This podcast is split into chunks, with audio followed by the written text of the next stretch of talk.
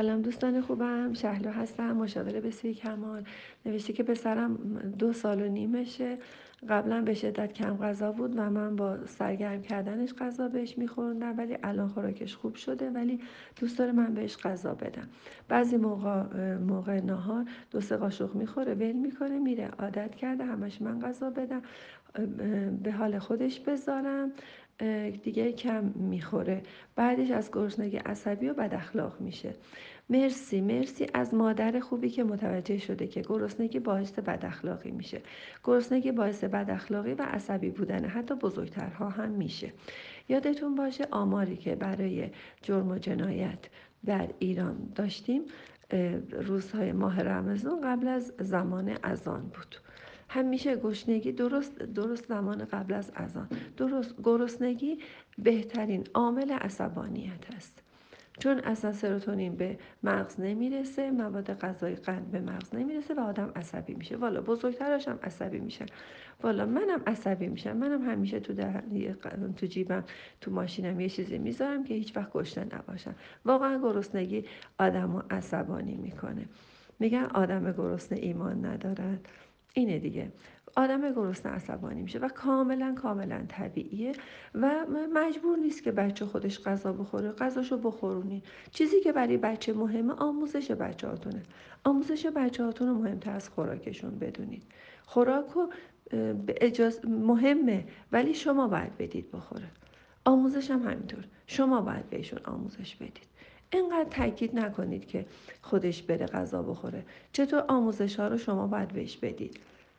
شما باید الان جدول ضرب و ساعت و خیلی چیزای دیگه مواد و دور و نزدیک و مفاهیم و جنس مواد و که تخته و چوب و پارچه و چی هست از کجا اومده اینا رو در دو سالگی باید همه یاد بگیره. دور و نزدیک و سنگین و سبک و خوب و بد و همه اینا رو باید بچه یاد بگیره. چطور اینا رو تاکید ندارید که خودش یاد نمی‌گیره و می‌دونید که خودتون باید یاد بدید. غذا هم باید خودتون بدید بخوره. من اصلا در این که بچه خودش غذا بخوره خیلی خیلی به ندرت هست و خانواده های رستوران بروی هستند که مرتب از به قول نوزادی بچه رو رستوران می‌برن. مرتب هی رستوران می‌بینه غذا می‌بینه. خودشون هم بخور بخور هستن یا خانواده های پر جمعیتی هستن. بله اونا یه تعدادی هستن که بچهشون راحت غذا می‌خوره.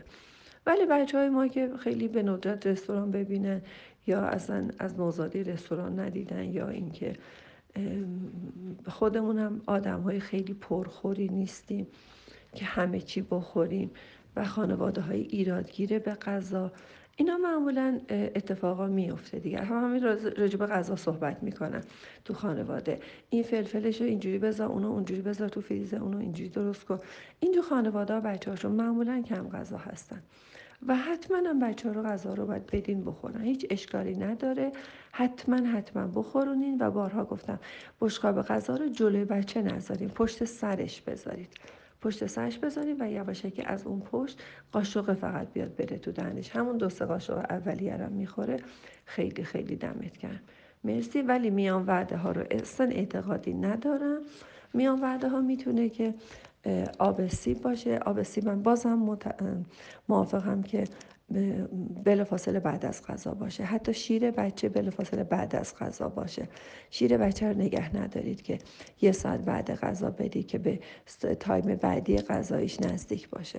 اصلا اصلا شیر رو فاصله بعد از غذا باشه و به هیچ وجه میان وعده ها چیزهایی نیستن که بچه رو بعدا به اشتها وادار کنند. پس شاد باشید زمان خوابشون خیلی مهمتر از خوراکشون هست.